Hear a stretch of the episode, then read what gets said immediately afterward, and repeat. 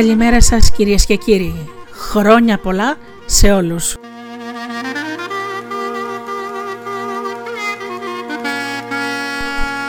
Είναι η εκπομπή «Μύθοι και πολιτισμοί» με τη Γεωργία Αγγελή στο μικρόφωνο.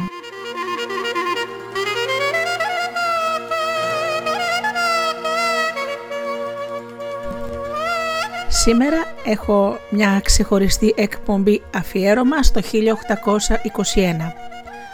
Κείμενα και τραγούδια δημοτικά από συλλογές όπως της Δόμνας Σαμίου και άλλες πολλές για την Επανάσταση.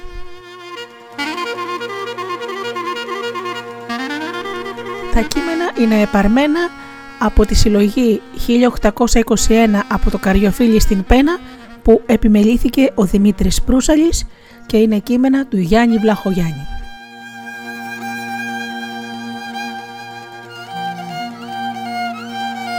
Ιστορίες μιας ηρωικής εποχής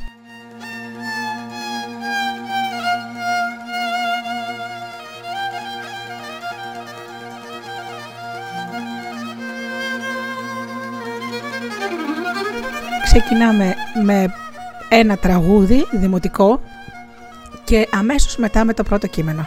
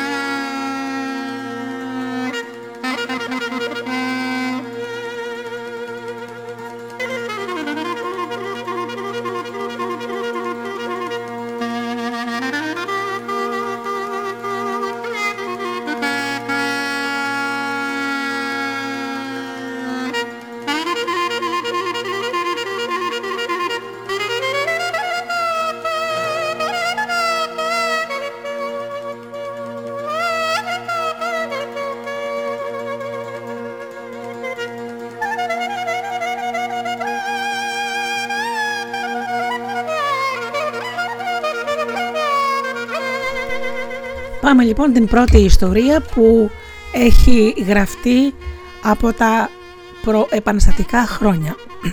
Ο σύντροφος με τα χωρατά. Τα παλικάρια είχαν ρηγμένα τα κεφάλια κάτω, ανασταράζανε, βογκούσανε και δεν μιλούσαν. Ύστερα από τον πόλεμο, αποσώσανε το ξεροφάι τους, καθισμένα τριγύρω στη φωτιά και η νύχτα τους πλάκωνε βαριά και εκεί που είχαν διαλέξει το λιμέρι. Νιστάζανε και η θλίψη τους σου στα πρόσωπα γινόταν αγριότερη και η φλόγα έπεφτε επάνω τους φανταχτερή και έπαιζε, τραγουδούσε, λες σαν να ήθελε να τους γλυκάνει τις καρδιές και τον πόνο τους να αποκοιμήσει. Τέλος ο καπετάνιος χάλασε τη σιωπή, σαν πως κι αυτός μιλούσε με τον εαυτό του. Οι άλλοι διπλωμένοι μέσα στις κάπες ίσως και δεν ακούγανε τα λόγια του. Δεν χάσαμε. Το πρώτο παλικάρι χάσαμε αδελφό, τον αδελφό μας και κάτι ακόμα. Τώρα που μας έλειψε και πάει, τώρα καταλαβαίνουμε όχι μονάχα την αγάπη που είχαμε σε αυτόν, παρά και την αγάπη που είχε αυτός σε εμάς. Για θυμηθείτε την καρδιά του, μπορεί κανένας ε, να του φταίξε ενώ πρώτος να τον άγγιζα, εγώ πρώτος να τον άγγιζα και του μίλησα πικρά χωρίς κανένα λόγο. Ποτέ μας φύλαξε θυμό, μας αντιμίλησε τέτοιο παλικάρι και τόσο ταπεινό. Πρέπει να είχε καρδιά βουνό για να βαστάει του κόσμου τις αναποδιές. Με αυτές γελούσε κιόλας. Και τα χωρατά του δεν θα πεις, μουρμούρισε ένας άλλος. Αλήθεια, σαν να μην είχε άλλη δουλειά να κάνει. Πού τα διάλεγε ένα-ένα και μας τάχαινε με το σωρό. Τι πανηγύρια στο τραπέζι, τι ξενήθια με τα παρημυθόλογά του, με τα αθώα του πειράγματα, τις χοντροκοπιές του, με σκοπό τις παραχόντρινα για να τις δείχνει ύστερα σαν παιδιού αθώου φαντασιές. Και τέλος ατέριαστες καλλιόρες που ήθελε έτσι να τις νοματίζει ψεφτάρες της στιγμής ανεμόφουσκες που σκάζαν και μας αστίζανε το νου. Τέτοια ολόχαρη καρδιά τη χάσαμε, πάει. Ένα μούγκρισμα έφτασε ξαφνικά από το γειτονικό ρουμάνι. Όλοι τεινάχτηκαν έτοιμοι να αρπάξουν τάρματα. Η φωτιά δεν μας αφήνει, είπε ο καπετάνιος. Τραβηχτείτε κάμποσοι και κοιτάτε, μην μας ρίξετε κανείς. Κάποιος ζωντανό, σαν μεγάλο αρκούδι έρχεται κατά πάνω μας, είπε ένα παλικάρι. Και όλοι κοιτάχτηκαν και χωρίς να θέλουν πιάσαν τάρματα. Καλοκαίρι καιρό, αρκούδα. Και το χειμώνα πράγμα απίστευτο. Πιστεύετε στους ίσκιους, είπε ο καπετάνιος. Είπα να μην ρίξετε κανείς. Το ίσιωμα ή, στο, ή το ας πούμε ζωντανό κουβάρι που κυλούσε έβγαζε πυκνότερο το μουγκρισμά του. Όλοι είχαν τα στόματα των τουφεκιών απάνω του. Και τέλος ξεχώρισε να είναι άνθρωπος τυλιγμένος ως τα πόδια με σκέπασμα βαρύ και το κεφάλι του χωμένο σ' άλλο χοντρό σκουτί. Ξυπόλυτος ήταν και από το πρόσωπό του μονάχα τα μάτια του γυάλιζαν. Ω καθάριε, δρόσο αδελφέ, φώναξε ένα παλικάρι. Όλοι τον εγνώρισαν. Πέσαν πάνω του να τον σηκώσουν στα πόδια. Ξύλα στη φωτιά, είπε ο καπετάνιος. Ο ρεδρό ο έρημε, έκαμες και σε χάσαμε πάνω στον πόλεμο. Σκοτώστε με, αδέλφια. Πρώτα σκοτώστε με και ύστερα σας λέω τα πάθια μου. Άρχισες κι όλα τα χωρατά σου. Λίγο κρασί, ρε παιδιά. Νερό καλύτερα.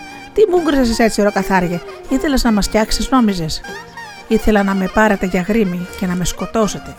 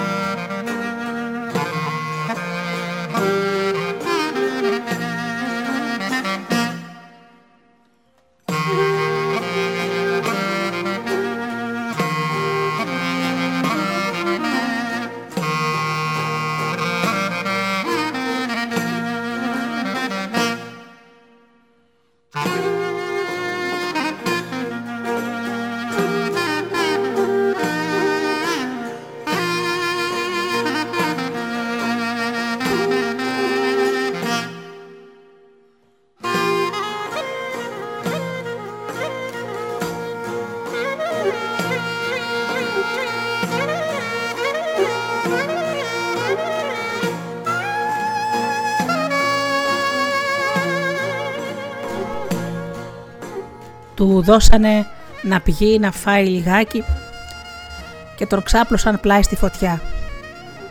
Του γλύκανε η πύρα το κορμί και τα μάτια του γλάρωσαν. Οι άλλοι σώπαιναν και δεν έξεραν τι να κάνουν. Ανακάθισε αυτό σταυροπόδι και άφησε να πέσει το σκουτίο στη μέση του και φάνηκε η κορμοστιασιά του, ρουφηγμένη από τη θέρμη. το ξεμάτωμα και την αναφαγιά. Ο λαιμός του είχε στραβώσει από πληγή κατεβατίου στο κατακλείδι του. Έβγαλε το κεφαλογύρι και έδειξε τα αυτιά κομμένα.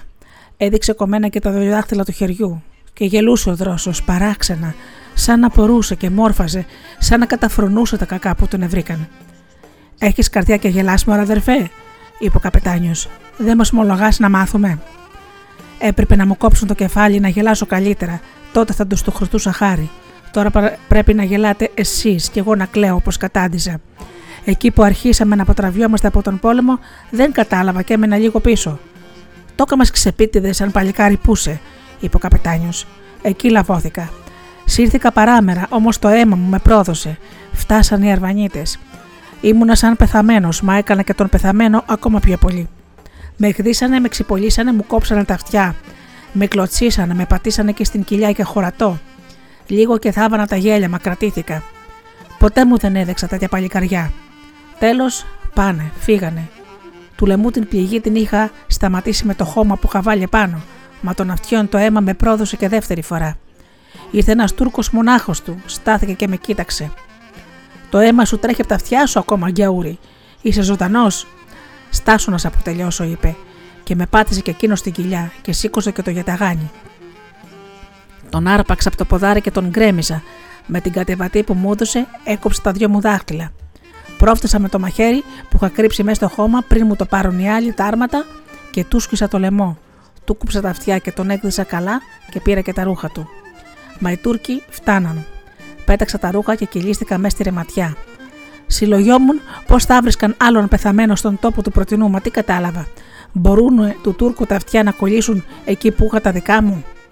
Μα το χέρι μου ξεράθηκε, δεν ανοίγει και ακόμα κρατώ τη χούφτα.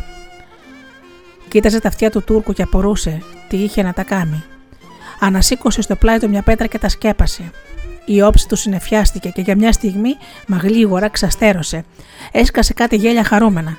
Τι έπαθες και κάνεις έτσι; Γελάω με τη μύτη μου, που δεν την κόψανε κι αυτοί. Άρχισε να ντύνεται, μόσα το φέραν πρόχειρα τα παλικάρια ρούχα από τα ταγάρια τους. Το χειρότερο είναι που στράβωσε ο λαιμό μου και δεν μπορώ να σημαδεύω πια με το δεξί μου χέρι. Θα αρχίσω να μαθαίνω άλλο σημάδι με το αριστερό. Τώρα, όπως με ντύσατε, με κάματε γαμπρό. Στείλτε και το σκέπασμα στην κακομήρα τη λελούδα, τη γριά μιλονού που μου το έδωσε. Τι τρομάρα πήρε κι αυτή. Από τους Τούρκους, από μένα. Άμα γνάντεψε γυμνό σαν καλικά τζορεμένα, τρόμαξε. Οι Τούρκοι, το χειρότερο, τις, κάμα, κάμανε το μήλο χάρβαλο. Τα παλικάρια δεν κρατήθηκαν άλλο και απολύσανε τα γέλια κράτητα, μα τα γέλια τους φέρναν επώνυμα στην καρδιά και απότομα σιωπήσαν. Και ο καπετάνιος είπε: Δεν βαριέσαι ώρα καθάργη. Τι ώρα είναι αυτή για χωρατά; Δεν μας φτάνει η συμφορά σου. Ποιος έχει τη δική σου την καρδιά; Δεν γέλασα με το χάρα που ήρθε να με πατήσεις στην κοιλιά και ήθελα να ξεθυμάνω τώρα. Αφήστε με, μην ξαναρχίσω. 22 Δεκεμβρίου 1929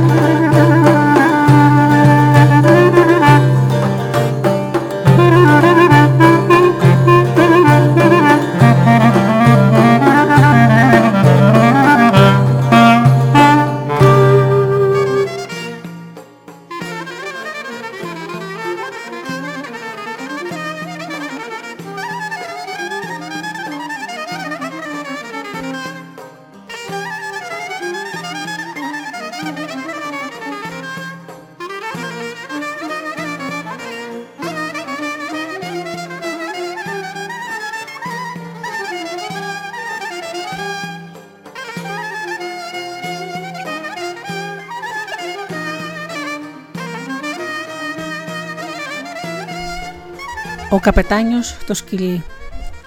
Να μην τον φάει το χώμα, να πάει και αυτός απτάδικο, έτσι όπως έδωσε το θάνατο και να τον πάρει. Σε σταυροδρόμο το κορμί του να πεταχτεί και το κεφάλι του στη χώρα κρεμασμένο από το τσιγκέλι, μπρος από το σαράι του Πασά. Καθώς το έκαμε στα παλικάρια τα έρημα αδικοσκοτωμένα, έτσι και το πάθη έστειλε τα κεφάλια τους σπεσκέσει του Πασά και τα κορμιά τους τάριξε γυμνά στο σταυροδρόμι. Η συντροφιά τους τώρα κάθεται και τα μυρολογάει. Παιδιά, πούν τα γυλαίκα σας, παιδιά, πούν τα άρματά σας; Ο καπετάνιος στο σκυλί. Έτσι θέλησε να το κάνει ο καπετάν Τρίγκαλο, ο φοβερός αρματολός. Πάρ τα παλικάρια σου, είπε στον Μπαλαβούρα, τον, προ... το πρωτοπαλίκαρό του. Κλέφτε ακουστήκανε στα αρματολίκι μου. Ο παλιός οχτρός μου ο κάκαβος ξανασήκωσε κεφάλι. Θέλει, πειράζει τον Αγιά. Θέλει με αυτό να δείξει πως εγώ δεν το φυλάω καλά το βιλάετη και είναι αυτός ανώτερος. Σύρε κι όπου τους έβρι, κόψε κεφάλια, σπάσε κόκαλα. Σε θέλω, παλαβούρα. Να τον ξετρυπώσεις σαν λαγό από το γιατάκι του. Τον ίδιο δεν θα τον πειράξεις. Πάρε γερό λιτάρι, δεμένο σαν παλιάλογο τον καρτερό. Το έχω ντροπή μου εγώ να έρθω μαζί σου. Μα άκουσε εδώ, τρίχα μην πειράξεις από χριστιανό. Δεν σε στέλνω λύκο να φυλάξεις τα πρόβατα. Του καπετάνιου δείχνει πόση εμπιστοσύνη η όψη. Ο παλαβούρας από σεβασμό τάχα ρίχνει τα μάτια του κάτω, αλήθεια όμως για να κρύψει το δικό του λογισμό και τίποτα κακό δεν βάνει για το καπετάνιο το σκοπό. Και τώρα τι ακολούθησε. Αντί να τρέξει ο παλαβούρας του κάκαβου τα χνάρια να γυρεύει και που φανερά τριγύριζε μέσα τα χωριά, απολύθηκε σαν λιμασμένο αγρίμι στον αθώο ραγιά. Γύρευε δοσίματα άδικα, έριχνε ποδοκόπια με το ξύλο και ύστερα τέλειωνε κάθε φορά σε φαγοπότη, ζημιά και τούτη του φτωχού χειρότερα από τις άλλες. Χωριάτες κάνανε στον καπετάνιο με σπασμένα κεφάλια, με παράπονα και κλάψεις που χαλούσαν την καρδιά του ανθρώπου. Άδικα φέντη μάδικα από το πρωτοπαλίκαρό σου. Έδεσε κρυφή αγάπη με τον κάκαβο και μοιραστήκαν τα χωριά. Και ο καπετάνιος ακούει και ύστερα διώχνει τους πονεμένους άγρια τάχα πως δεν πιστεύει. Στα παλικάρια τίποτα δεν λέει η ματιά του. Άσυστη είναι οι όψεις του σαν κρύα πέτρα. Σοβαρός και καλομίλητος. Κάνει πως απορεί, πως δεν πιστεύει το κακό.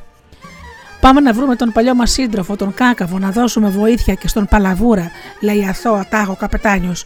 Κινήσαν το βράδυ κάτω στο πλατανόρεμα με τη σαυγή στο χάραμα. Σταθήκαν τα παλικάρια αράδα και σκύβαν και νύβονταν στο κρύο νερό.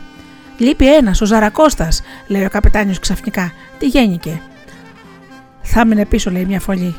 Πάει στον κάκαβο. Εσύ μίλησες, θερμόγιανε. Πέστε του από κοντά να τον προφτάσετε. Τροχάνι, ζαρκαδούλα, στα πόδια σας στερά.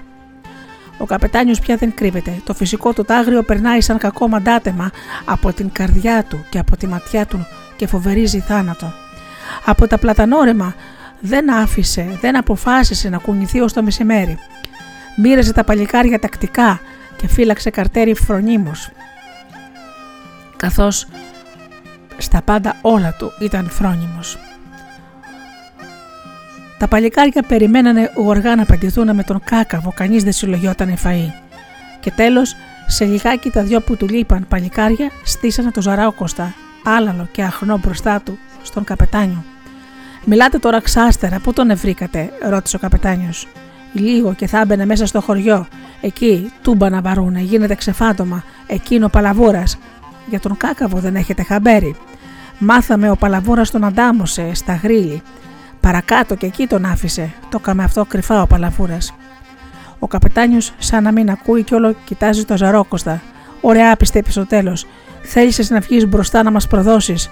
Πού είσαι, χαλά μαδούρα; Πάρ τον από εδώ, να μην τον ξαναδώ. Σε λίγο το σκοτάδι πλάκωσε το ζαρόκοστα.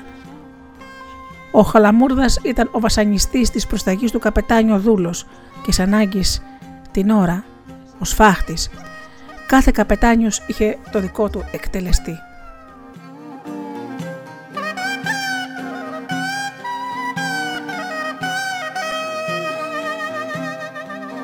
Ψες προψες επέρναγα απ' τα μορένα τα βουνά της πιάνας. Κι άκω το γέμορε παιδιά. Κι άκω το γέρο του μωριά.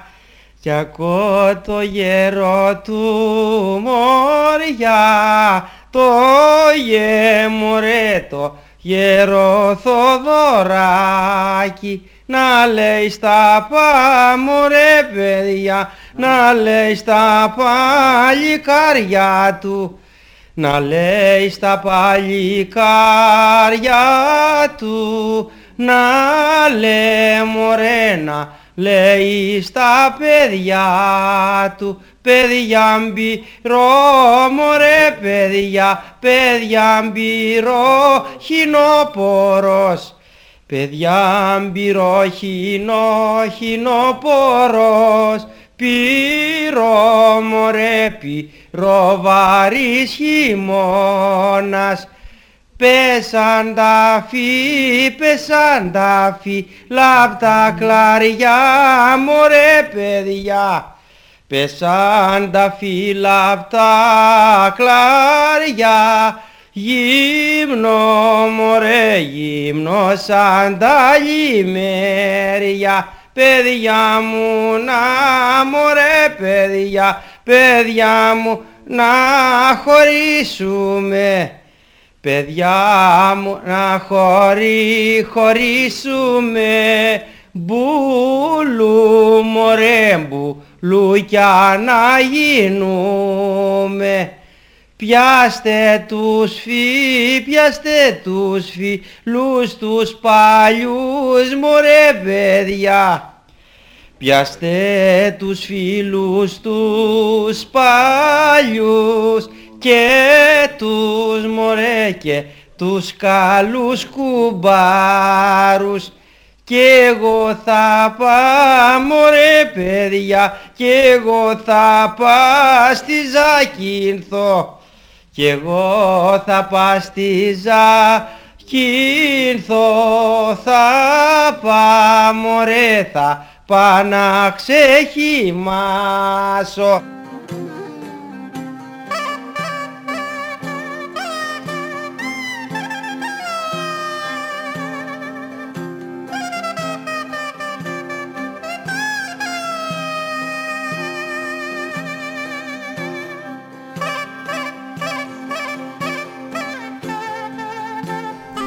Οι κλέφτες Οι κλέφτες έχουν μάζοξη στον αηλιά στον πλάτανο, στρώσανε το τραπέζι και έφεγαν κήπιαν και ύστερα πιάσανε και το τραγούδι και κλάψανε τα ντέρτια τους και τα παράπονά τους.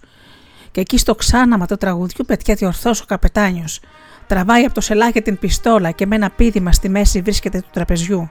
Όποιον πάρω χάρος, φωνάζει ο καπετάνιος, και με το λύκο σηκωμένο ετοιμάζεται να αρχίσει το θανάσιμο χορό, και ύστερα να ρίξει το χσορό και όποιον πάρει ο χάρος είναι από τα κλέφτικα συνήθεια αυτό το φωνικό παιχνίδι. Κανένας δεν ταράζεται. Και ενώ βαστιέται το τραγούδι, ακούγεται άλλη βροτέρη φωνή. Μιλούσε ο δεύτερος της συντροφιάς. Κόπηκε τώρα το τραγούδι. Όλοι κοιτάζουν το λεβέντι, το πιο αγαπημένο τους. Όποιον πάρει ο χάρος, ναι, τον καρτερό, καλός να μέρβει καπετάνι. Και ο καπετάνιος είναι κίτρινος σαν τον φλουρί και το απλωμένει αεργοβαρή στο χέρι του. Πώς το ξέρεις εσύ, λέει με φωνή εξαφνισμένη. Το θάνατό μου δεν ζητάς; Δεν με βάνεις μπροστά πάντα στον πόλεμο και θέλεις ή να σκοτωθώ ή να πέσω σκλάβος στα χέρια των οχτρών; Αντί προχτέ, στο γυρούσι, εκεί που πήγαινα μπροστά, ένα βόλι από πίσω μου καψάλισε τα μαλλιά. Μου το στείλες εσύ, το ξέρω. Θέλεις να με σβήσεις από τα μάτια σου, γιατί είσαι φθονερός και άψυχος. Τα καλύτερα παλικάρια τα εσύ. Θέλεις να φας και μένα. Εδώ είμαι. Ορθό το παλικάρι έχει το χέρι στο σπαθί και περιμένει. Ο καπετάνιος τον κοιτάζει με λύσα σε μια στιγμή. Μπαίνουν πολύ στη μέση και προλαβαίνουν το κακό. Καθίζουν πάλι τον πρωτοπαλίκαρο στον τόπο του. Εμπρός και τη χαράμια. Όποιον πάρει ο χάρος, λέει ο ένας από τους συντρόφους πρόσχαρα. Τώρα δύο-τρεις φωνές υψώνονται βαριά και με φοβερό κρυφό, αλλά και φοβέρισμα. Όποιον πάρει ο χάρος, ναι, αλλά έναν από πολλούς μονάχα δεν θα πάρει. Αυτός είναι όξοπτο θάνατο. Πρέπει να ζήσει. Αυτόν που ξέρει ο καπετάνος. Να κοιτάξει καλά. Μια τρίχα να μην του πειραχτεί. Και ο καπετάνιος άφωνος και ασάλευτος νεκρός ή ζωντανός φέρνει σιγά στο σελάχι την πιστόλα και τα μάτια του δεν πιστεύουν όσα βλέπουν. Νομίζει πως έχασε ακόμα και το νου του. Άπιστη συντροφιά, δεν του να θέλει καπετάνιο πια. Το, το πρωτοπαλίκαρο αυτό τα κάνει όλα. Τραβάει το σπαθί και γίνεται επάνω στο λεβέντι. Ίσως θα προσπαθούσε να, να ξεδικηθεί αυτόν και να γλιτώσει από τους άλλους φεύγοντας. Την άλλη στιγμή δέκα πιστόλες βρόντισαν και ο καπετάνιος έπεσε πλατής ανάμεσα στου τραπεζιού τα σκορπισμένα απομεινάρια και όποιον πάρει ο χάρος και ύστερα οι κλέφτες σιωπηλοί χαιρέτησαν τον καινούριο καπετάνιο τους.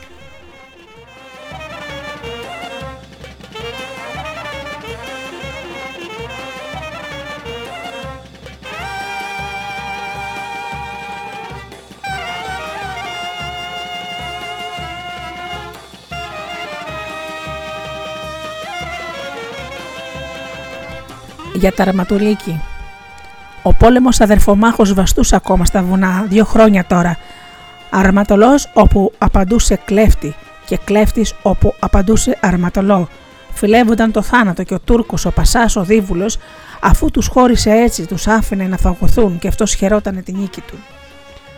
Τέλος του τόπου προεστός Γεροθύμιος, ο καλόγνωμος και σεβαστός από όλους, κατάφερε να πάψει αυτός ο χαλασμός, όχι για πάντα, μόνο ώσπου να δουν τυφλοί και να μοιραστούν τον κρεμό που η μοίρα τους γοργά τους έσερνε. Λαμπροί ερχότανε και αντίπαλοι πρώτη φορά ήσυχοι και μερωμένοι στο τρανό χωριό και στα άλλα πουθενά δεν φάνηκαν. Τραβηγμένοι στα βουνά σε δυο ρημοκλήσια, χωριστά θα έκαναν την αντίσταση και ύστερα των καπετάνιων η απόφαση, ό,τι θα έλεγε αυτό θα γινόταν. Ανήμερα λαμπρή, έτοιμο το τραπέζι στρωμένο, μονάχα για τρεις. Περίμενε από κάτω στο πλατάνι στη μέση του τρανού χωριού. Περίμενε τους καπετάνιους.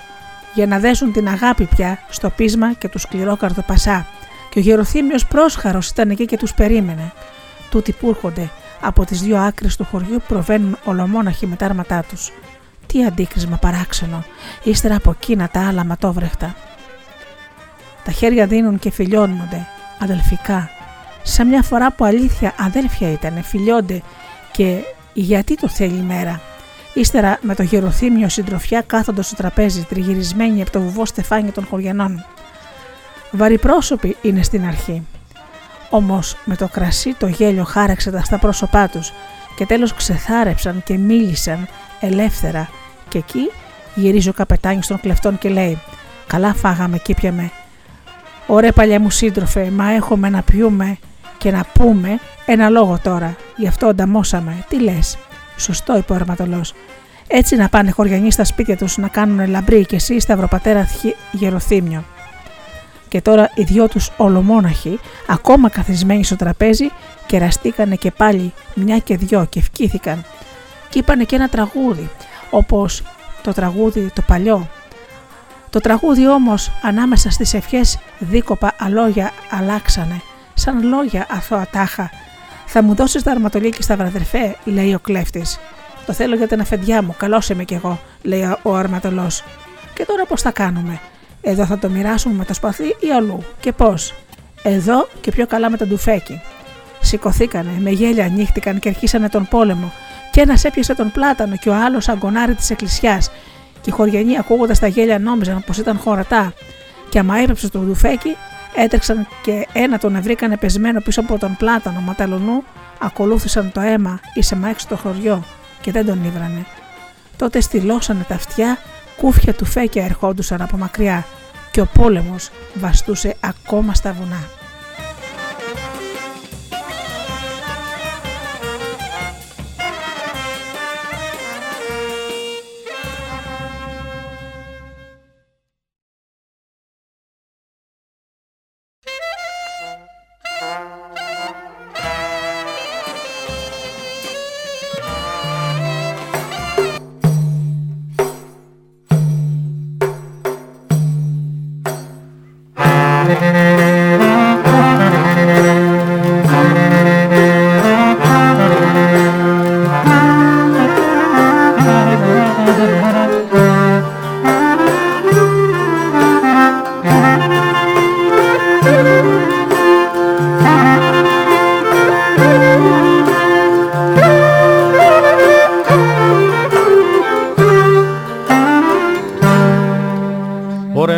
εσύ.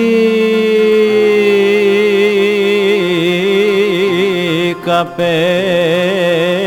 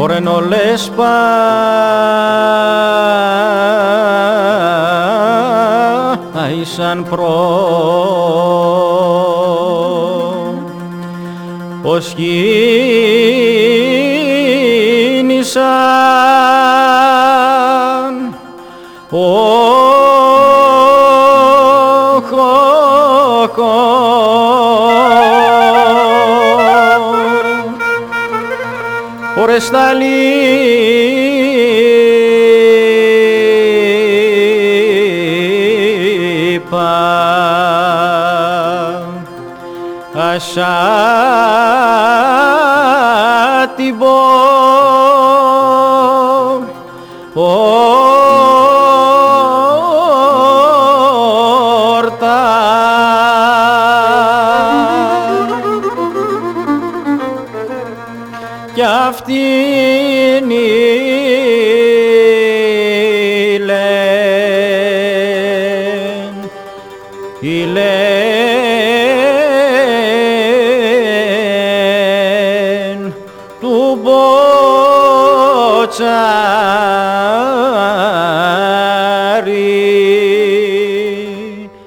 Κι αυτήν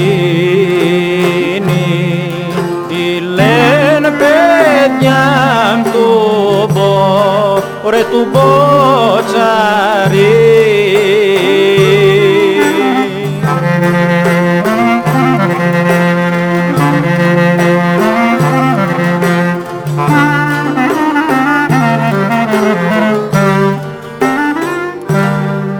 Ωρε κι αυτήν Ωρε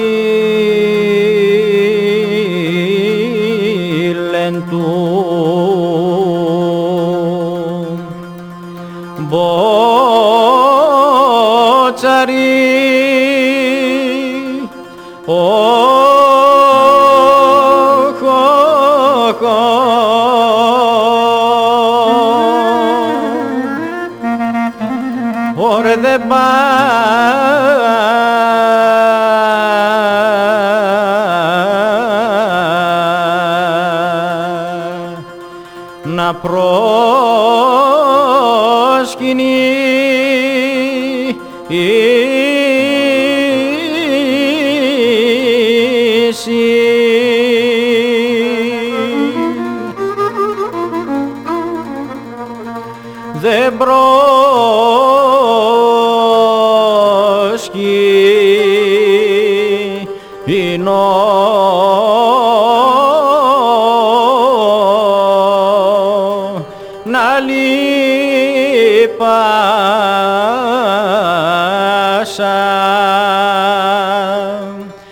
Ωρε δεν προσκύνω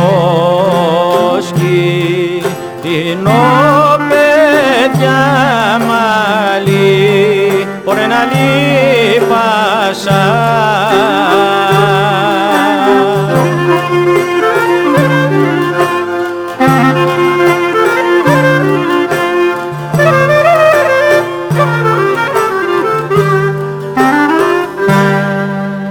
Ωρε δεν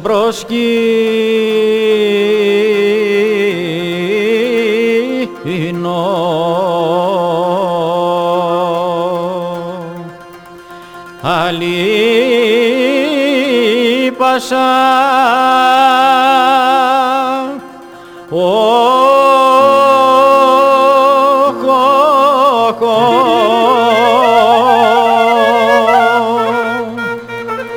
Ωρε και σε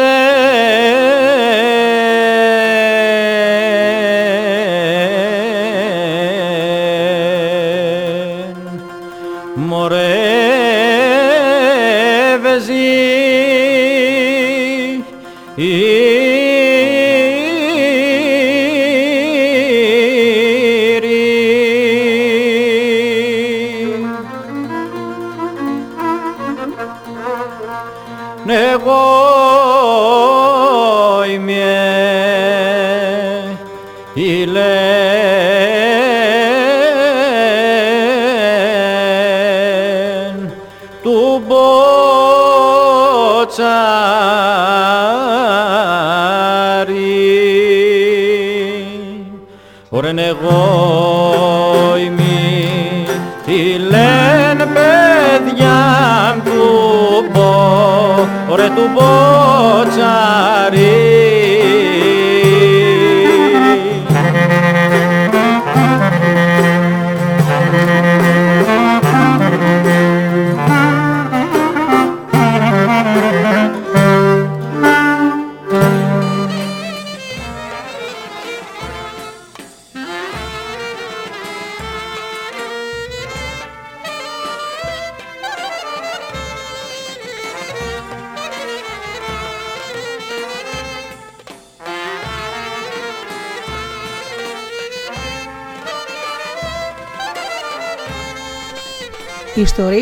από το καμίνι του αγώνα. Παραμονές του 1821 Τραγούδι του Χερόμηλου Γύριζε, γύριζε, άλαθε το πόνο το σιτάρι, τρίβε το στεναγμό το γέννημα, βγάλε τα λεύρη που θα δώσω το ζυμάρι ζυμωμένο με τους σκλάβου τον υδρότα τον πικρό.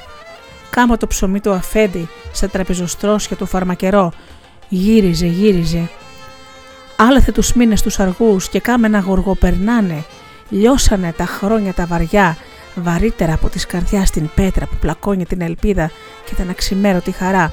Γύριζε γοργά, τρίβε τα κατάχρονα, χρόνια να γίνουν περαστικά, τα χρόνια μήνες.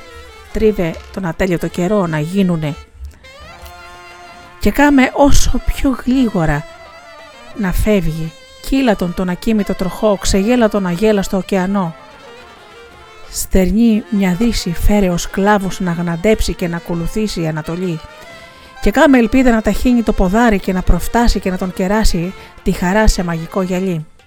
Και γύριζε και γύριζε, τρίβε τα σίδερα τα στοιχειωμένα, κάμε τα σκουριά να πέσουν από τα χέρια τα δεμένα, λιώσε τα λύσια τα λησμομηνημένα γύρω στα βαλαντωμένα κορμιά, τρίβε τα κλειδιά τα διπλοσφραγισμένα, κάμε να ανοίξουν τα κατόγια τα βαθιά, Σπάσε τα σύνεργα και σπάσε τα αργαλιά της κόλασης μας στορεμένα τα αργαστήρια, στομωμένα από τον χρόνο τα αργό πέρασμα, χορτασμένα από το αίμα. Και γύριζε και γύριζε και δούλευε τα κόνια που θα τροχιστούν τα σπαθιά, τα σπαθιά μέσα της ψυχής, τα βάθη φυλαγμένα, σαν κρυφά τα φυλαχτά. Δούλευε τα μόνια που θα πλάσουν από τα μίση τα παλιά. Κάθε χτυπιά σπίθα να γένει και θα ανάψει μια φωτιά τρανή κομμένη που θα πλάσουν του ξεδικαιμού τα αλήγιστα κοφτήρια των κορμιών που θρέφονται απτάδικα, τα κλαδευτήρια, τα λέτρια που θα σκάψουν, τα χωράφια, τα παχιά, τα τρεπάνια που θα δώσουν των κρυμάτων τη σοδιά, σοδιά που η ταπεινή τη λαχταράνε αιώνες πεινασμένη. Γύριζε γοργά και χάρισε τον λεύτερο καρπό, το νιώτη σιτάρι, της Ανάστασης στον άρτο το γλυκό, που ο σκλάβος περιμένει τη μεταλαβιά να πάρει και γύριζε και γύριζε και κάμε της απελπισιάς το βοκητό που από τα στήθια βγαίνει σαν του λίβα την πνοή, σαν το δρυμόχολο για τον οχτρό. Πάρε το δάκρυ και το ποτάμι, κάνε το κατεβατό να σαρώσει του κακού τα χτυπήματα, τα ξένα αποτυχημένα. Του λιγμού τον κόμπο και το βουνό να γένει να πλακώσει τα φέντη τη χαρά, του πόνου την κατάρα και την κακή ροπή να γένει, να θερήσει την φιλή την καταραμένη. Κάμε τους σκλάβου την αβάσταχτη, την ανυπομονή. Άλλο να μην περιμένει. Μάθε τη νύχτα του, την αξιμέρωτη, από την κοφοδραμούσα φλόγα που την βόσκει να ανατιναχτεί και να χαρίσει την απίστευτη Ανατολή.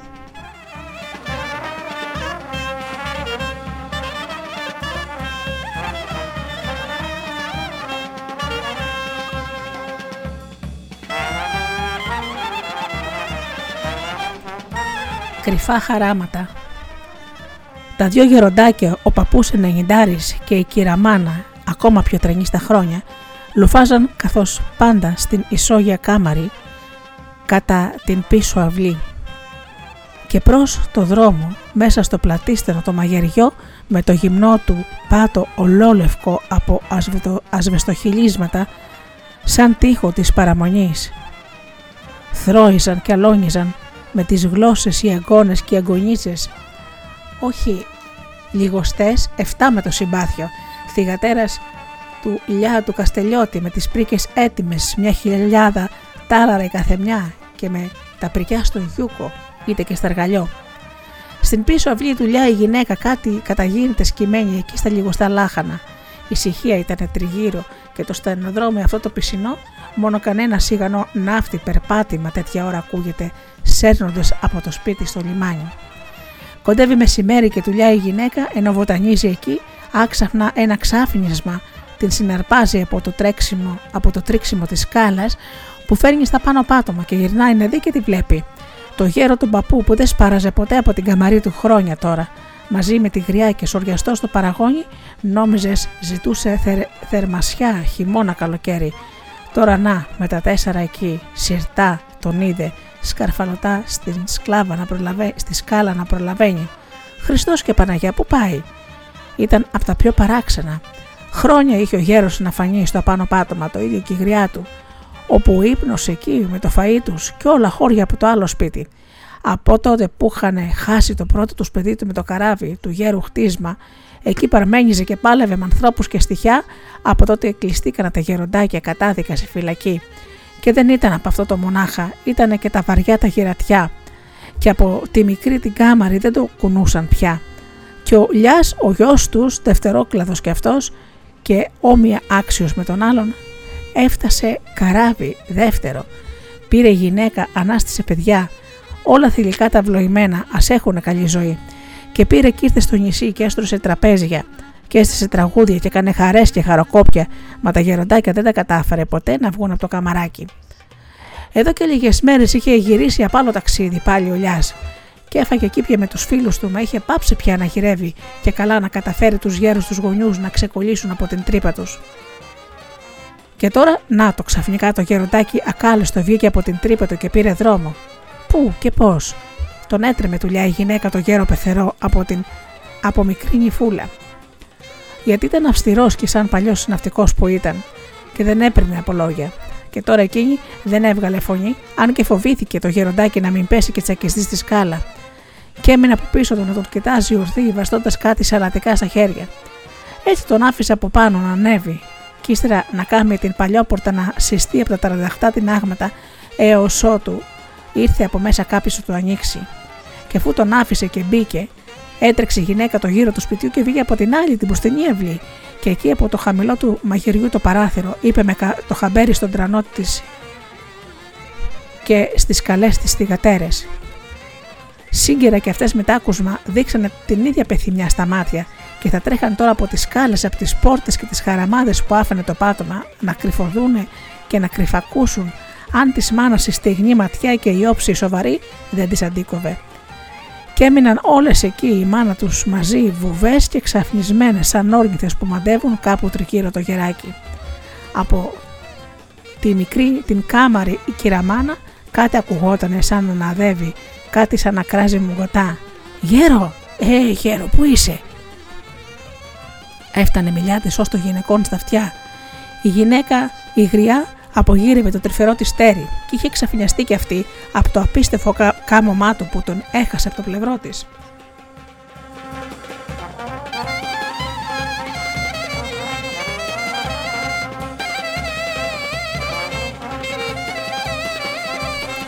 Στην πόρτα είχε έρθει και το άνοιξε και βρέθηκε μπροστά του ο γιος του ο Λιάς. Αυτός ο αλήγιστος ο θαλασσινός που τάτρωμο το μάτι του που ήξερε να αντισταθεί σε κάθε φοβοπάντημα έδειξε τρόμο τώρα και έδειξε λαχτάρισμα και ο νους του μαθημένος πάντα από τον κινδύνο της φοβερές.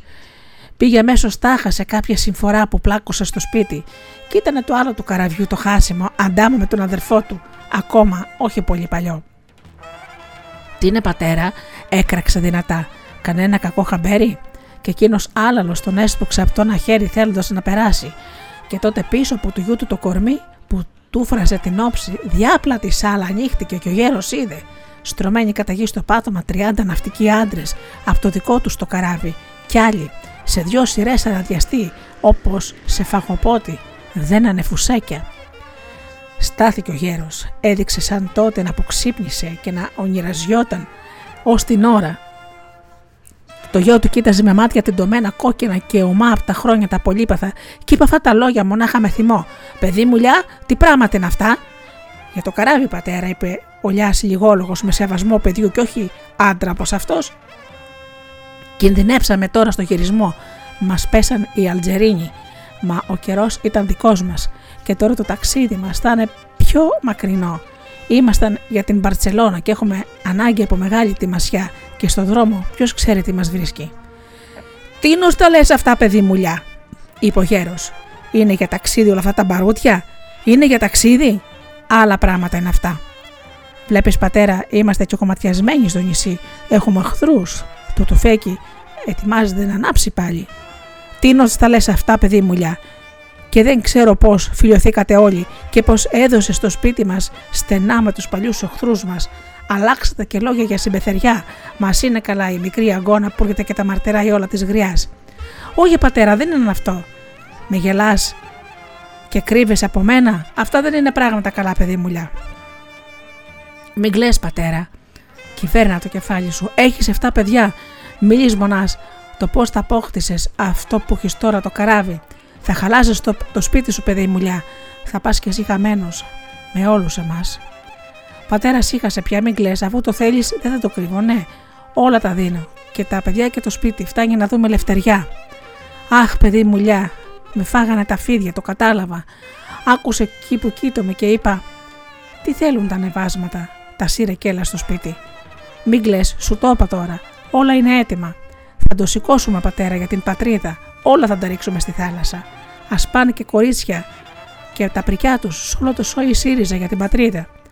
Χοντρά λόγια, χοντρά δάκρυα κυλούν αυλάκια ανάμεσα από τα σκαμμένα μάγουλα του γέρου. Μα τώρα η όψη του χαμογελάει, έχει και αυτό έξαφνα χα, χαλινέψει.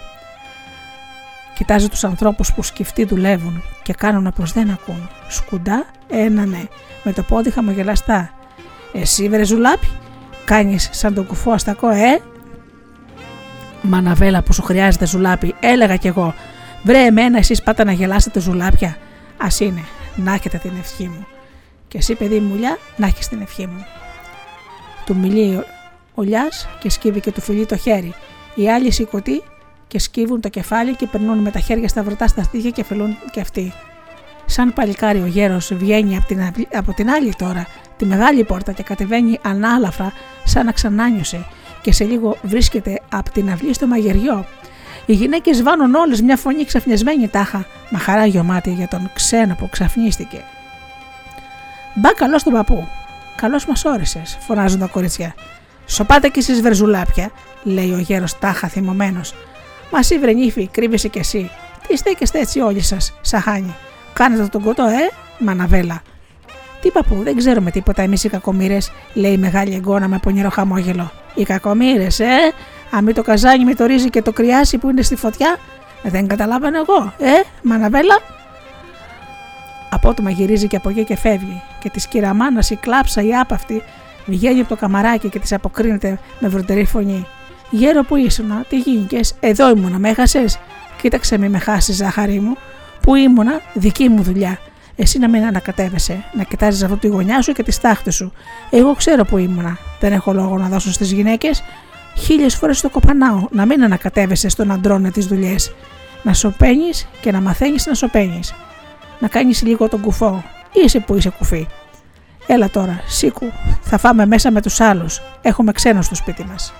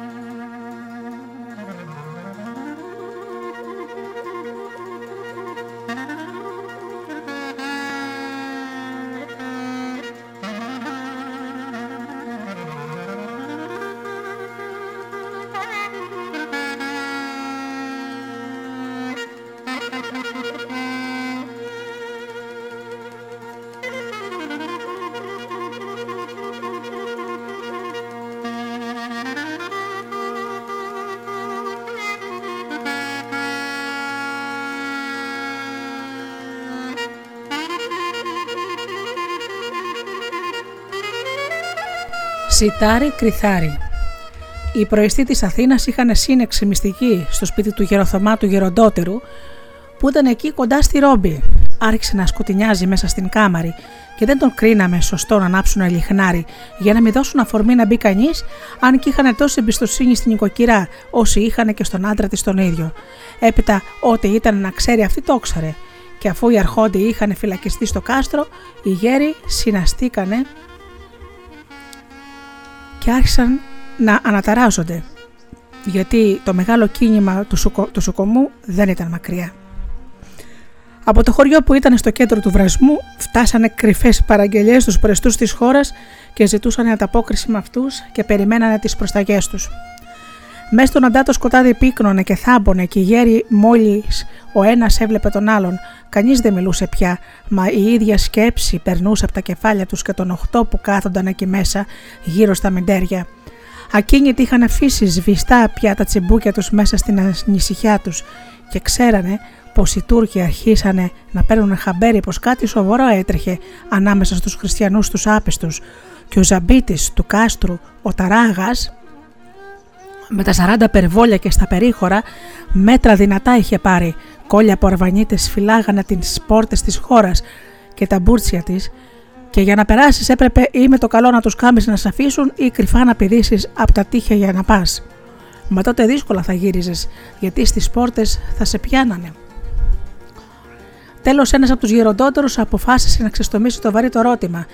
Ποιος είναι άξιος να πάρει απάνω από αυτή τη δουλειά να βγει όχι κρυφά από τη χώρα με την άδεια της βάρδιας.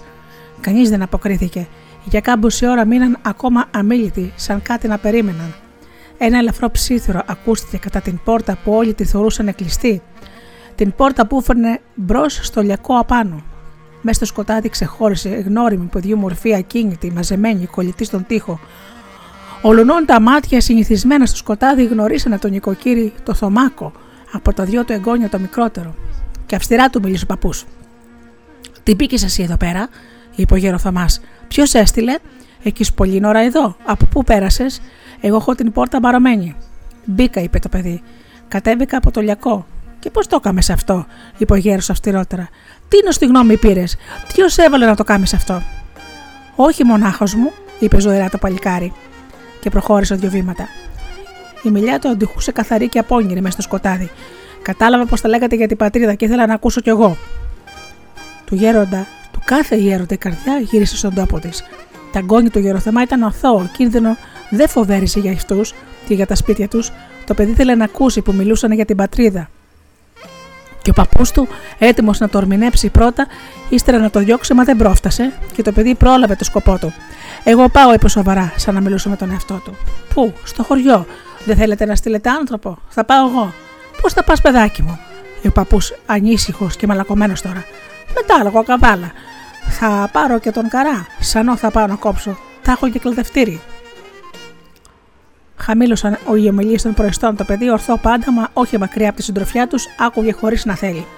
Πέρασε από τη μενιδιάτικη πόρτα τραγουδώντας το πρωί, αργά και καμαρωτά, και δεν έδωσε καμιά υποψία στο αγά την βρύση, πότισε τ' άλογα, μα εκεί κοντά είδε τον Καράμπελα, ένα Αθηναίο από την τάξη την ταπεινή του λαού. Άνεργο, στριμμένο άνθρωπο, δούλο των Τούρκων πάντα, που ζούσε και από αυτό τη βοήθειά τους. Ο Καράμπαλας έκαμε πως δεν τον είδε, μα τον κοίταξε από πίσω του ύπαυτο, και ο Θωμάκος το καταλάβανε χωρίς να στρέψει. Ξακολούθησε τον δρόμο του και έφτασε στο χωριό, τελείωσε το σκοπό του, αν έκοψε και σανό και γύρισε με τον τρανό το λόγο, γραμμένο βαθιά στα φιλοκάρδια του, και που ο Χατζή Μελέτης της Χασιάς, ο καπετάνιος και ο Μητρολέκας του Μενιδιού με δισταγμό τον πιστευτήκανε γιατί τον ήταν τόσο μικρό. Μα το παιδί αυτό, ο λόγος, το μεγάλωνε και το έκαμε άντρα άξιο να φυλάξει το διαμάντι ήταν εκτίμητο και το φως να μην το δείξει, παρά μονάχα των προεστών της Αθήνας στην καρδιά να τον πιστευτεί και βαθιά. Γύρισε όπως ήρθε ήσυχα και χωρίς πρόσκομα και τράβηξε ίσως τον παππού του. Και εκεί δεν τον ήβρε το γέρο τον παππού. Μα η γιαγιά του ήταν άνω κάτω και σε λίγο να και έφτασε και η μάνα του. Αχ, παιδάκι μου, ήρθες. Τι ήταν το κακό που μας βρήκε, παιδάκι μου; Τι είναι, μάνα, τι στάθηκε, είπε το παιδί. Η χάρη του Χριστού και κλείτησε το σπίτι μας, είπε η γιαγιά του. Ήρθε ο καράμπελες από το παλαιοχώραφό του και τράβηξε ίσας του τα τάραγα το σπίτι. Κύρα με μέτα γίνα, φώναξε από το δρόμο. Μέσα είναι ο Αφέντης, θέλω να του μιλήσω. Στάσου να έρθω μέσα. Και μπήκε ο φορεσμένος και είπε πως το αγάτι βρίσκεται το αγκόνι του γεροθαμά. Σε πήρε για τον Κωστάκι, παιδί μου, είπε η μάνα. Αυτό ήταν ο γλιτωμός μας. Άκου, κύρα Μεμέτινα, είπε ο Καράμπελας. Στο αγάτιν βρύση απάντησα τα γκόνια του Θωμά τον Κωστάκη με δύο άλογα για να τραβάει για το μεδίνι, για το μενίδι. Δεν έβγαλε ο αφέντης διαταγή του κάστρου, ο Ζαμπίτης, ο Τατάραγας, κανένας να μην βγει από τη χώρα αν δεν το πει.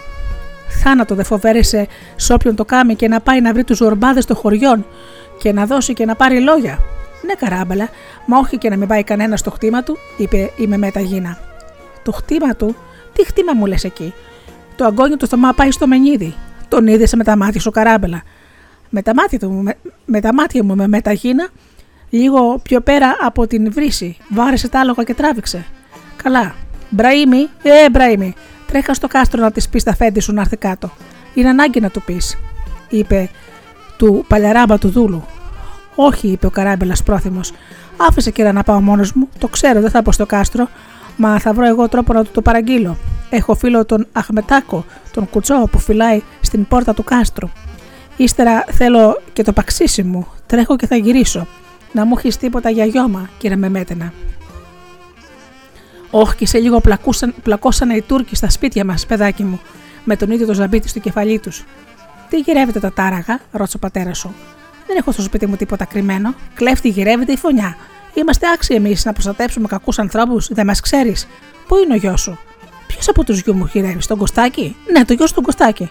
Μπα Χριστός και Παραγία, είπα εγώ παιδάκι μου και τρίνησα που χωρίς να θέλω μελέτησα έτσι του Χριστού μας το όνομα μπροστά στον Τούρκο.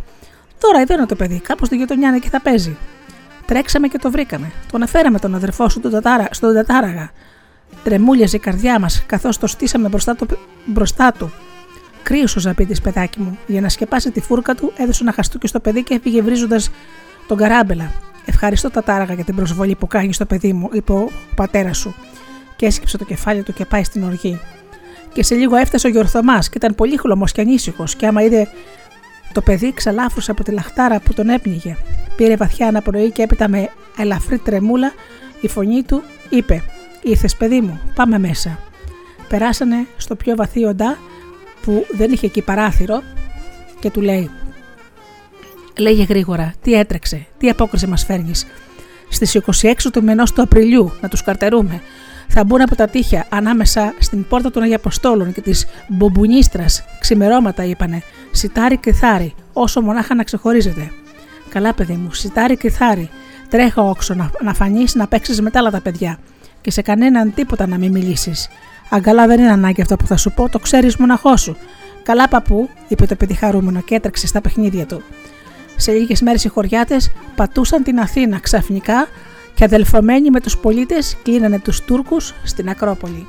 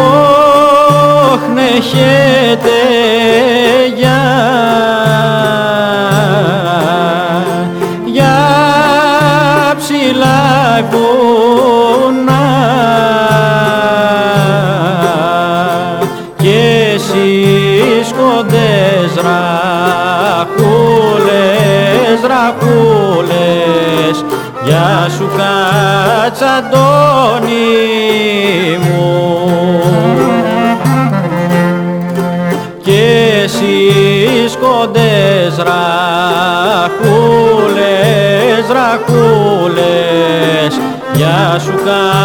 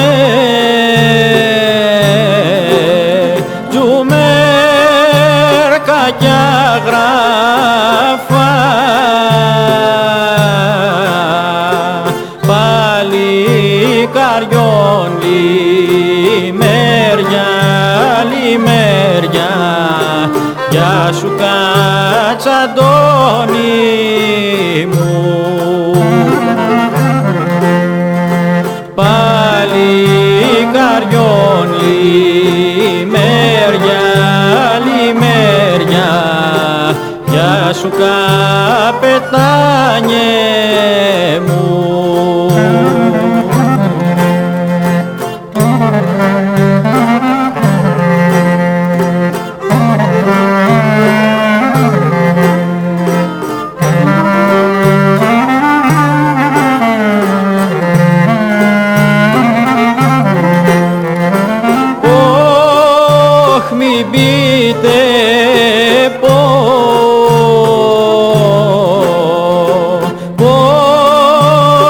πιάσανε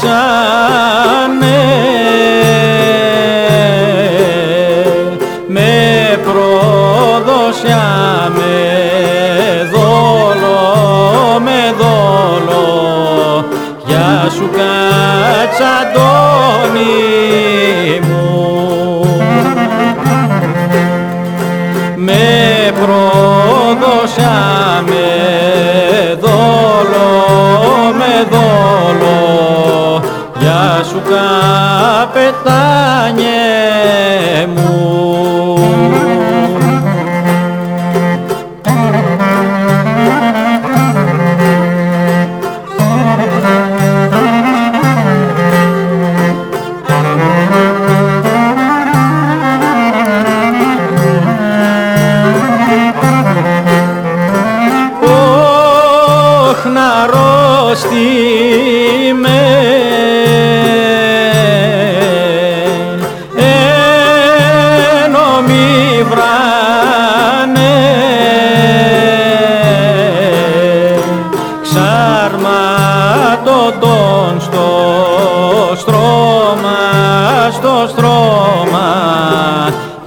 Γεια σου κατσαντώνη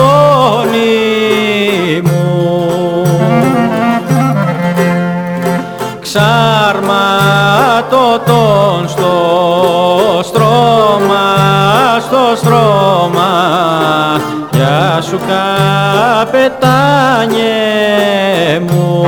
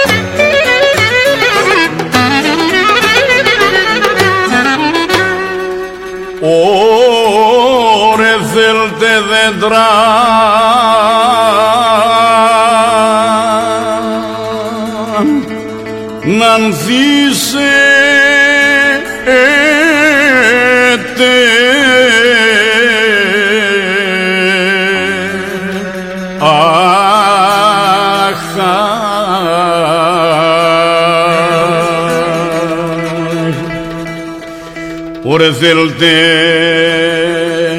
να λουλουδίστε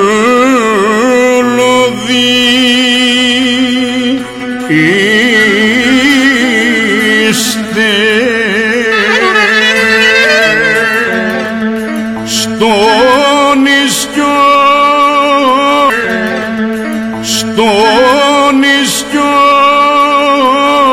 Όσας δέντρα δεν καθώ Ωρε δεν καθόμαι Αχ, αχ,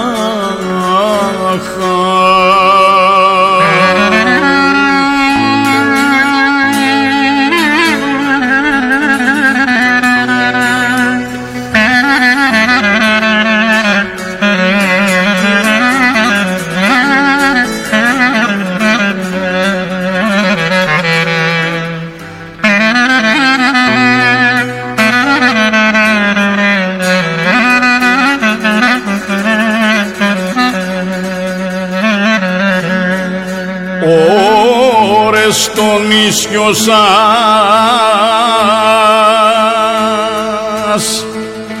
Δεν κάθομαι. Αχ, αχ.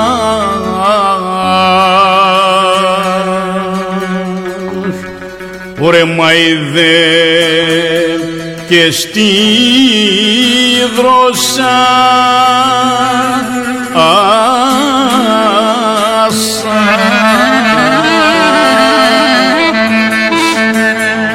Μον καρτέ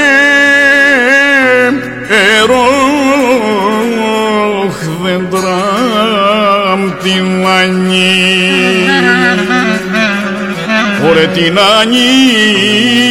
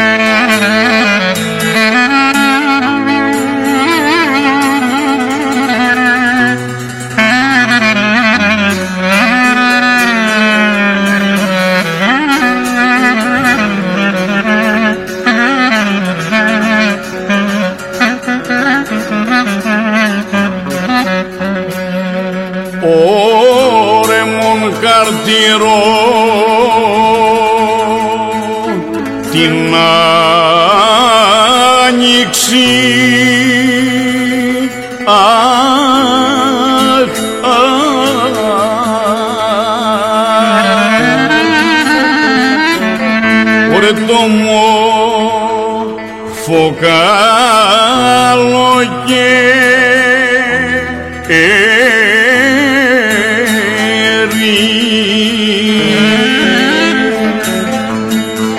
να βγουν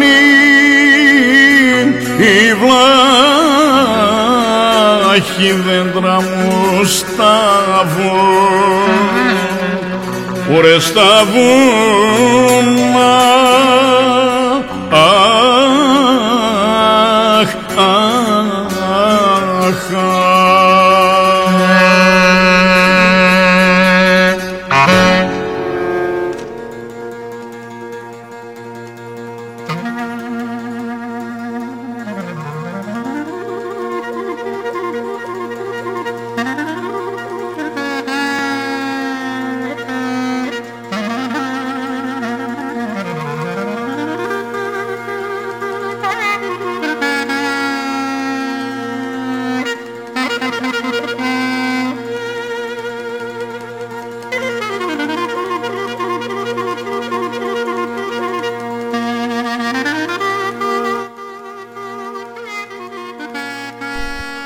Το μονοπάτι το ψηλό. Η κυρασούλα η μορφωνιά η βασανισμένη χείρα μαζί και μικρομάνα αφού πήρε την απόφαση να παρατήσει το χωριό όπου την έστειλε η μοίρα της να γεννηθεί, να μεγαλώσει και να παντρευτεί δεν άργησε να κινήσει για τα ποτρογονικά της χώματα. Πέτρα αποφάσισε να ανοίξει πίσω της, να αφήσει τα πεθερικά της και τη φτωχική της πρίκα και της μάνας της την πιο φτωχική κληρονομιά. Μαύρη η καρδιά της πια, δεν συλλογιότανε πως άφηνε στα ξένα και τη μακαρίτησε στα κόκαλα. Παράπονο πικρό το είχε και κοινή η Σούλα πως δεν θέλησε στο καπαλιό του στο χωριό να την επαντρέψει. Δεν της έφτανε τις ίδιες που την ξόρισαν οι δικοί της από το βουνίσιο και λεβέντικο το πετροχώρι, κάπου στον κάμπο το βαρύ και την έριξαν έτσι ζωντανή στη σκόλαση στα βάσανα, παρά καταδίκασε και τη φτωχούλα Σούλα, στου κάμπου της σκλαβιά, στη φτώχεια και στην ξενοδουλειά. Και στο τέλος την παράδοσε κορμά και στεγνωμένο άγουρα στου γάμου τα πιο τα βαριά τα δεσμά χωρίς το θαλιμά της. Μα τούτο ήταν το πιο παράξενο, ενώ η μάνα της δεν ήθελε ποτέ όσο ζούσε να ακούσει για το πετροχώρι να μιλάν και είχε και αυτό τις αιτίες της. Η Σούλα από μικρή λαχταρούσε και το πετροχώρι χωρίς καθόλου να το ξέρει. Μήτε και το είχε δει ποτέ της, για της γιαγιάς της το χωριό ρωτούσε. Το χωριό της άλλη Σούλας, της παλιάς της ξακουσμένη στα βουνά και στα καμποχώρια και ολούθε.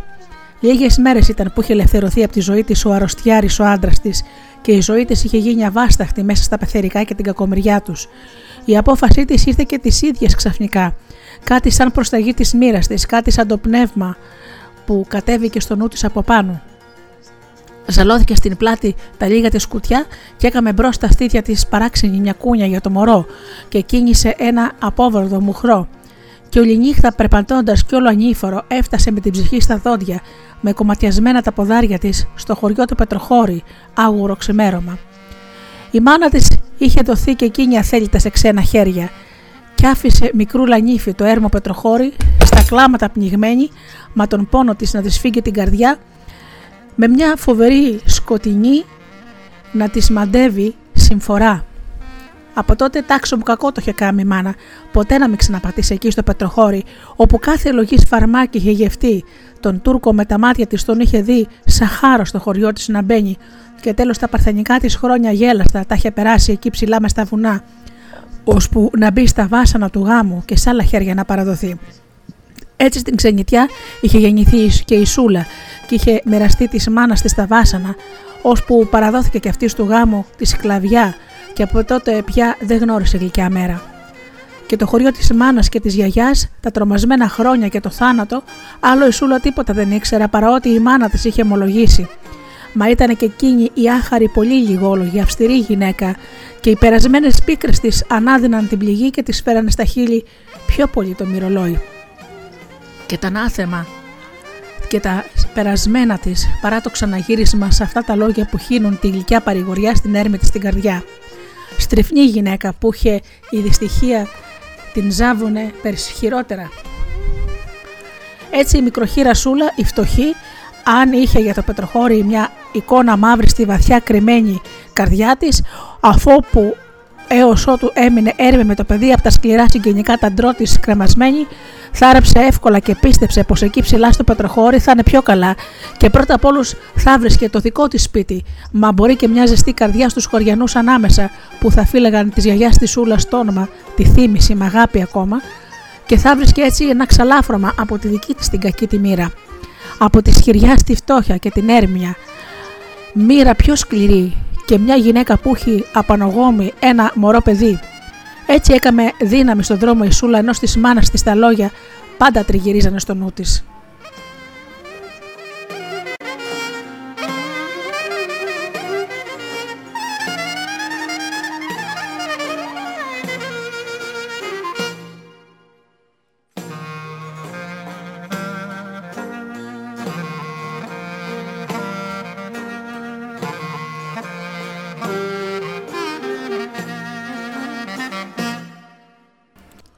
Και τώρα βγαίνοντας από το στενό φαράγγι, το ανηφορικό, ξανοίγοντας θα μπει μπροστά της στην εικόνα του χωριού, σκόρπια τα σπίτια ανάμεσα σε ολόρθα βράχια και αγριόδεντρα, νιώθει μια κρυάδα πάλι στην καρδιά τα στήρευτα παράπονα της μάνας της. Παίρνουν πάλι ζωντανή πνοή και την τρομάζουν. Η αυγερινή παγούρα της περνάει το κορμί, μα η έννοια του παιδιού που μελανιάζει από το κρύο, μια ορμή της δίνει. Αλλά φρότερο το κάνει το περπάτημα και η απόφασή της γίνεται πιο ξάστερη με την αυγή που σκάει.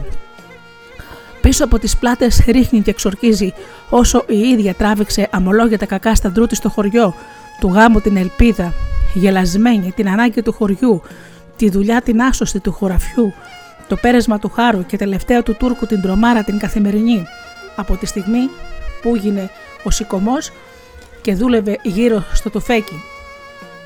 Και όσο Σιμώνη τώρα βλέπει το χωριό μπροστά της με ανυπόμονη ματιά και ένα ξύπνημα χαρά ακούει μαζί με τη λαλιά των πετινών και να τη η Σούλα έφτασε και μπαίνει στο χωριό σαν γνώριμο, μα το έχει ο νους της σαν αποζητούσε από άμετρο καιρό.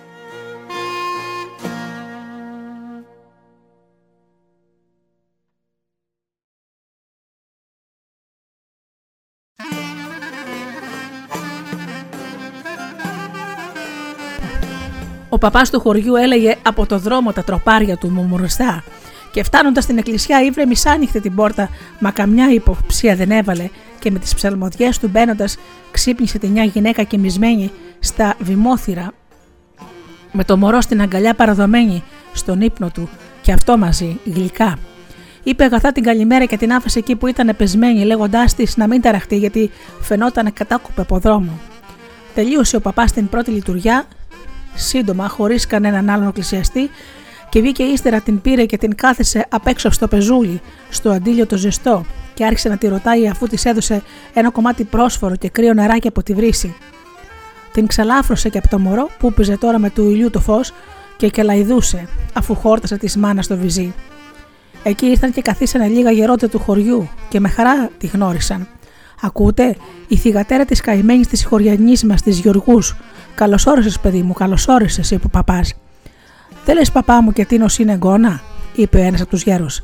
Α, για τα κοκαλά της, προσκυνούμε το όνομά της, της Σούλας, η ψυχή της Βάβα, ο παιδί μου, αυτή είναι τώρα που με τον πόλεμο που μας φυλάει το χωριό, είπε ο παπάς. Ακούτε, Σούλα τη λένε και τούτη, σημάδι από το μεγαλοδύναμο. Τούρκος δεν θα μπορέσει να πατήσει στο χωριό. Εκατό του φέκιας είναι καλά τα παλικάρια, τα παλικάρια μας με τη βοήθεια του Χριστού, είπε ένας γέρος. Ξέρεις, παπά, πως το χωριό μας δεν φυλάγεται καλά, είπε ο πιο νιός από τους γέρους με πονηρό χαμόγελο και οι βίγλες που βάνεις στις κορφές αποκοιμιώνται. Πώς, ρώτησε ο παπάς, αφού βρήκε ανοιχτό δρόμο και πέρασε καλή ώρα η χωριανή μας. Καλά λες, θα πάρω μέτρα, είπε ο παπάς. Και τώρα τι καθόμαστε. Οι γέροντοι κατάλαβαν. Ένας από αυτούς είχε φύγει μπροστινό πρωτύτερα. Σηκωθήκανε και δείξανε το δρόμο της γυναίκας. Τραβούσε ο πρώτος ο παπάς με τη σούλα στο πλάι του και της μιλούσε κιόλας. Το σπίτι σας από τον καιρό που συγχωρέθηκε ο παππούς σου, στερνός από τους δικούς σου στο χωριό, κλειδωμένο το φυλάμε. Άνθρωπος δεν πάτησες σε αυτό. Είναι όμως άδειο από τότε που ο μακαρίτης ο άντρας σου έστειλε και πήρε όλα τα πράγματα. Δεν άφησες στο χωριό κάτω τίποτα ειδίσματα δικά μου. Πολλά τα είχε πουλήσει στην ανάγκη, μας είπε η Σούλα. Τα άλλα τα παράτησα κι εγώ ούτε και τα θέλω. Έφυγα κρυφά, ιδέα που δεν με αφήνανε να φύγω. Θα με κρατούσαν με το στανιό τα πεθερικά μου. Περνούσα πολύ άσχημα κοντά τους. Τώρα σώθηκαν τα δεινά σου, είπε ο παπάς. Θα αποκτήσεις τα συγγύρια σου που χρειάζεστε. Έννοια σου και θα δεις. Το μονοπάτι όλο και ανηφόριζε και σε ένα γυρισμά του άξαφνα πυργώθηκε μπροστά της ο γυροντόβραχος με το λευκό το κλεισάκι, σαν σκουφί επάνω στο κεφάλι του. Και ο παπάς στάθηκε και έδειξε με το δάχτυλό του αμήλυτο ψηλά, και η γυναίκα έκανε το σταυρό της. Κάμε το σταυρό σου και για τη γιαγιάς σου την ψυχή, παιδί μου, είπε ο παπάς επίσημα. Η μάνα σου, μωρό παιδάκι, από θάμα γλίτωσε, συγχωρεμένη να είναι κι αυτή. Μικρούλα ήταν που έπεσε στο μαλακό χορτάρι, μα η γιαγιά σου, να την αγραπηδιά. Καθώς μπήκαν οι Τούρκοι ξαφνικά στο χωριό μας, είναι τώρα 40 χρόνια και περισσότερα, καθένας στη ζωή του μονάχα χνεζότανε. Ζορμπάδες ήταν εκείνοι, οι άπιστοι, και άρπαζαν ό,τι βρίσκαν και κάναν όλα τα κακά. Του χωριού το ψυχομέτρη για καλό του βρέθηκε στη δουλειά και στο χωριό μέναν οι γριές σε μικρομάνες. Οι Τούρκοι μας ξέρανε καλά και φυλάξανε να βρουν άδειο από τους άντρες στο χωριό και βγάλανε το άχτι τους, σκλαβώσανε και άρπαξαν ανεμπόδιστα χωρίς να κάνουν μεγάλο σαλαγό. Το σπίτι το δικό σου νάτο πέφτει κάπως ξέχωρο από τα άλλα και εκεί που φάσκωνε η γιαγιά σου το μωρό, τη μάνα σου μαθές βλέπεις στην αυλή ένα Τούρκο. Η Σούλα έσφιξε το παιδί στην αγκαλιά της και ο παπάς το χάιδεψε με το σκληρό του χέρι. Έτσι που μιλούσανε, προχωρούσανε.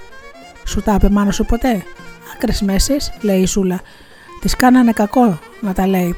Την επιάνανα τα κλάματα. Όλα της τα χρόνια δεν ήταν και πολύ καλά τα φρένα της, και εγώ η ίδια δεν την άφηνα να μεταμολογάει, κόμπος της ερχότανε.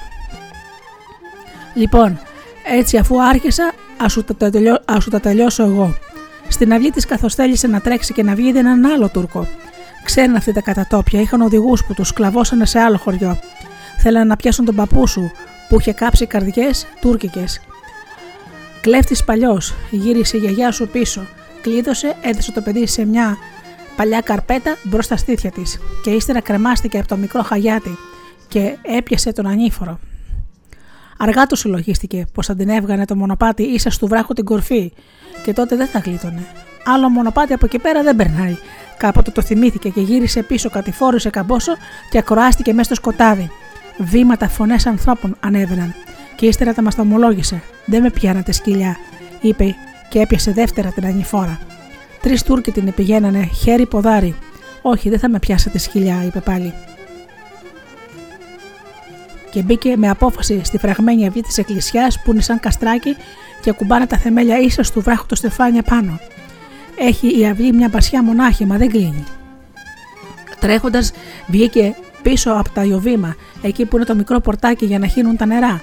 Μόλις είχε τόπο να πατήσει η σούλα στην κόψη του γκρεμού. Στάθηκε και περίμενε. από τα δύο πλευρά της εκκλησιάς και απάνω από τη μάντρα δύο τουρκαλάδες με τα άσχημα κεφάλια τους. Κοιτάζανε και γλυγελάγανε. Δεν με πιάνετε, η πισούλα.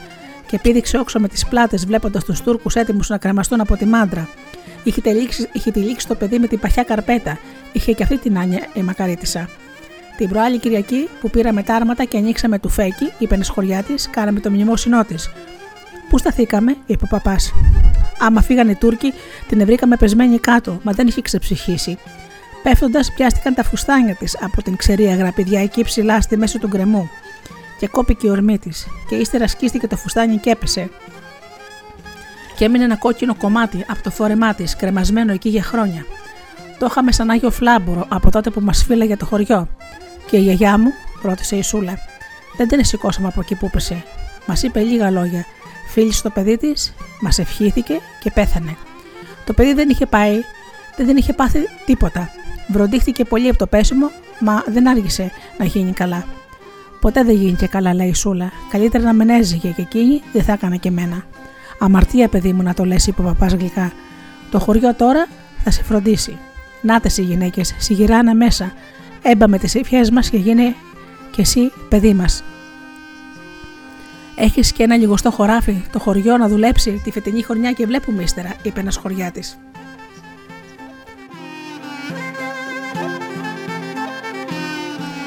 Να ήρθε και το γάλα και το ζεστό ψωμί, είπε ένας άλλος. Και θα σε παντρέψουμε με τον καιρό, λέει ο παπάς, και τραβήχτηκε μόλι τη συντροφιά του. Καλώς ήρθες, καλώς ήρθες στο νοικοκυριό σου, είπαν οι γυναίκες στεκόμενες στην πόρτα. Έτσι η Σούλα, χείρα και μικρομάνα, έκαμε το γυρισμό της στο χωριό στο πατρογονικό της. Σε λίγες μέρες γνωρίστηκε καλά με το σπίτι και με τη γειτονιά, με τη βρύση, με όλο το χωριό και τα έβαλε μέσα στην καρδιά της.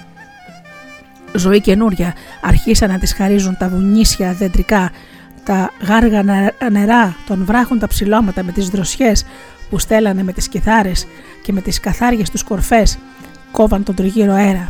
Το αίμα της ξυπνούσε το πετροχωρήτικο και έπαιρνα πάνω της γοργά η γυναίκα. Μαζί με το μωρό συνήθιζε για ξύλα να πηγαίνει, για άγρια λάχανα και το βλέπε σε αυτό το καινούριο αίμα να βυζένει από του λόγου τη γη τη βαθιά, να διώχνει από το κορμί του τη χλωμάδα, χάρισμα κακό του, μαρα, του μαραζιάρι του κάμπου. Δώσανε στη Σούλα ακόμη και μια γαλατερή κατσίκα και την έστερνε εκεί που γυρνούσε στις κακοτοπιές και μάθαινε από τις άλλες συγχωριανές της τα ντρίκια τους τραγούδια των παλιών κλεφτών, τα κούσματα και έκανε δικές της όλες του χωριού τις έννοιες, τις χαρές, τους φόβους από τους Τούρκους που κινδύνευαν το χωριό, γιατί και το χωριό άπαυτα τους είχε στο κυνήγι μέρα και τη νύχτα.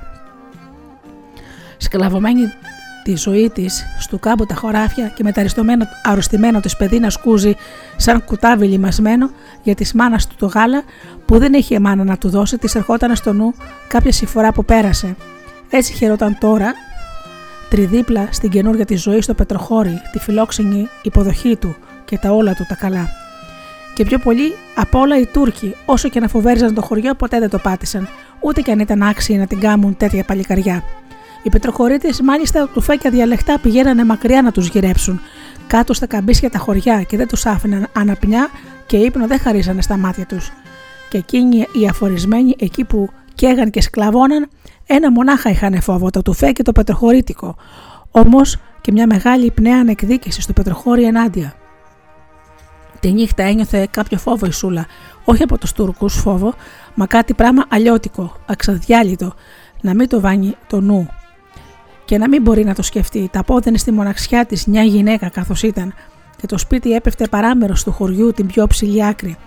Δεν είχε φόβο από τους Τούρκους, όμως κάποτε στη συλλογή της που την έριχνε η άγριά της μοναξιά παραδομένη στο παιδιού του στην αγκαλιά και ίσως από τις αγάπης του την έννοια, χάνοντας τον ύπνο τα βαθιά μεσάνυχτα, συλλογιόταν κάποτε των Τούρκων την τρομάρα που φάνηκαν εκεί κάτω, στο άλλο το χωριό, και μια μέρα πέφτοντας σαν ξαφνική κατεβασιά στον κάμπο ανάμεσα.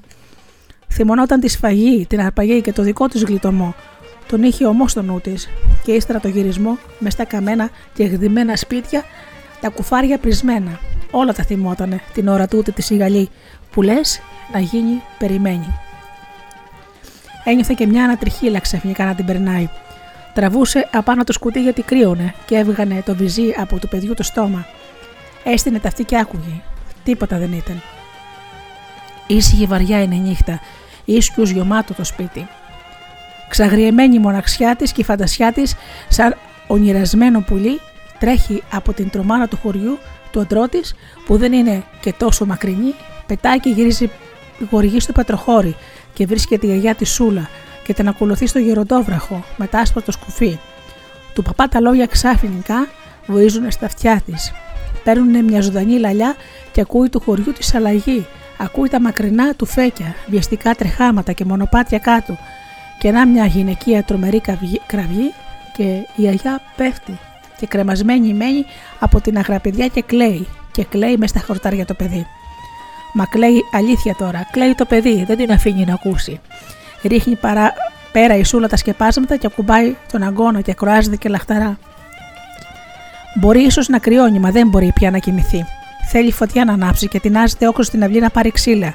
Εκεί, τι είναι εκείνο το κακό μέσα στο πετροχώρι; Χαλασμός ζώνει όλο το χωριό και το χωριό τους δρόμους χύθηκε και τρέχει. Οι Τούρκοι, όπως τη γιαγιά μου το χωριό, και εγώ πίστευα πως ήταν όνειρο. Ρίχνεται μέσα στο σπίτι και κλειδώνει. Σκύβει στο παράθυρο, πόλεμος στον παρακάτω δρόμο. Δουλεύει το τοφέκι στα καλά του. Και οι πετροχωρήτες πολεμάνε από τα παράθυρα. Απολούθε, γυναίκες και άντρες κρατούν τον πόλεμο γερά. Βάνει σταυρό η σούλα, μένει εκεί άσυστη για μια στιγμή στη συλλογή στη στάση. Η απόφασή της στερνή να την και ανεβαίνει από τη ψυχής στη τα βάθη. Αρπάζει το παιδί και που πάει να σκάσει από το κακό του, που έχασε τη μάνα του από κοντά του, με χέρια με πόδια του να αναδεύει τα σκοπτάδια να το βρει. Αρπάζει το, το παιδί, το ζώνει μπρος στα στήρια της, σκεπάζεται και η ίδια με το σκέπασμα τον ταμωτό, κόμπο το δένει και τεινάζεται έξω στο δρόμο. Άνθρωποι περπατάγανε εκεί ανάλαφρα, σιγομιλάνε και φτάνουν. Τους ξανοίγει η Σούλα κάτω από την αστροφεγγιά. Τούρκοι είναι. Μπαίνει στο σπίτι πάλι και κλειδώνει. Τρέχει στην πίσω αυλή ο βρόντος του πολέμου. Είναι από εκεί ξάστερος και ο πόλεμος χοχλάζει σε όλο το χωριό. Γυρίζει και βγαίνει στο μικρό χαγιάτι. Διασκελάει και βρίσκεται στο πισινό δρομή. Με την παλάμη πνίγει το κλάμα του παιδιού και ακούει. Όλο και ανηφορίζει ο πόλεμος. Βαστάνε οι χωριανοί γερά και αποτραβιόνται και ζυγώνουν. Και, ακούει μια γνώριμη φωνή γεμάτη φόβο. Ήταν κάποιος γειτόνισσα. Το γιο της κράζει και περνάει σαν τρομαγμένο φάντασμα και δεν ακούει τη σούλα στη φωνή. Τι να κάνει, πού να βρει να καταφυγεί. Τον Τούρκων η κατεβασιά ξαπλώνεται και σκεπάζει όλο το χωριό. Τη φλάπια η σούλα το βράχο την ανηφοριά και μπαίνει στο μονοπάτι. Ο γεροντόβραχος με το λευκό το κλεισιδάκι εκεί ψηλά την περιμένει. Να την έγρα, παιδιά. Όχι, δεν θα με πιάσει τη σκυλιά, φωνάζει.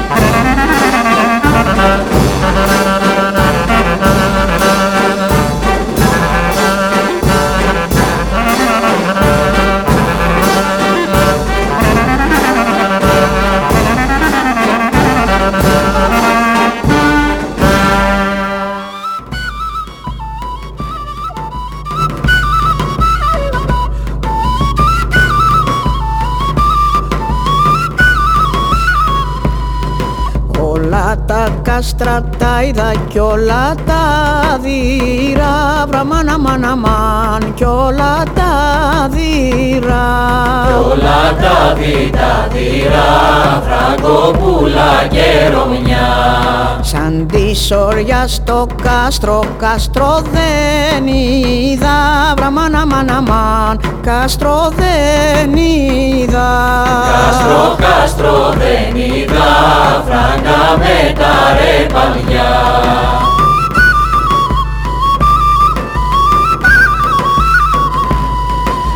παλιά Να χιασημένιες πόρτες κι αργυρά κλειδιά. Βραμάνα μάνα μαν κι αργυρά κλειδιά. Κι αργή κι αργύρα κλειδιά φραγκοπούλα και ρομιά Τουρκοί το πολεμούσαν χρόνους δώδεκα. Βραμάνα μάνα μαν χρόνους δώδεκα. Χρόνους μήνες δεκατρείς το νου μου τον κρατείς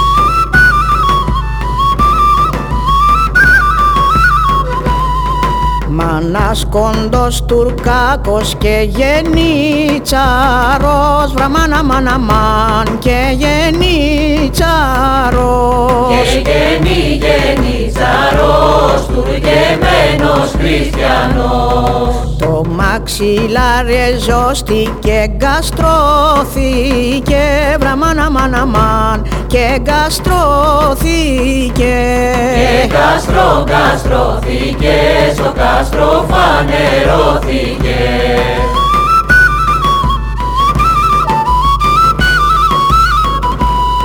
Στην πόρτα πάει και στέκει και παρακαλεί. Βραμάνα μάνα μαν και παρακαλεί. Και παρά παρακαλήσει το νου μου τον κρατείς Ανοίξτε μου της δόλιας και της ορφανής Βραμάνα μάνα μαν και της ορφανής Και της ότης ορφανής φραγκοπούλα μου να ζεις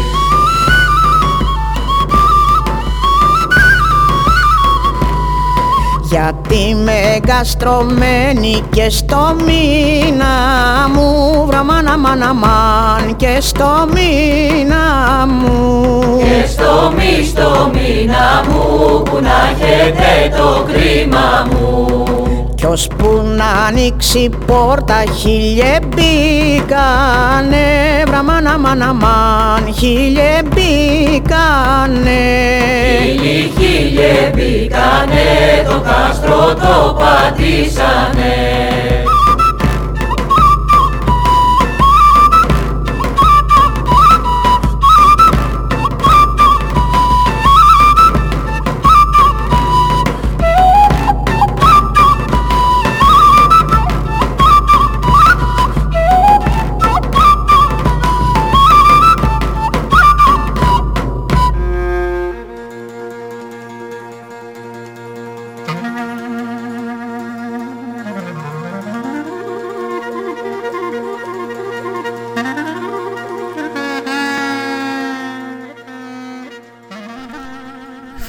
αγαπημένοι, η εκπομπή Μύθοι και Πολιτισμοί με τη Γεωργία Αγγελή στο μικρόφωνο έχει φτάσει στο τέλος της. Σας ευχαριστώ θερμά που ήμασταν εδώ μαζί και γιορτάσαμε τη σημερινή ημέρα. Σας εύχομαι από καρδιάς χρόνια πολλά και καλή ελευθεριά.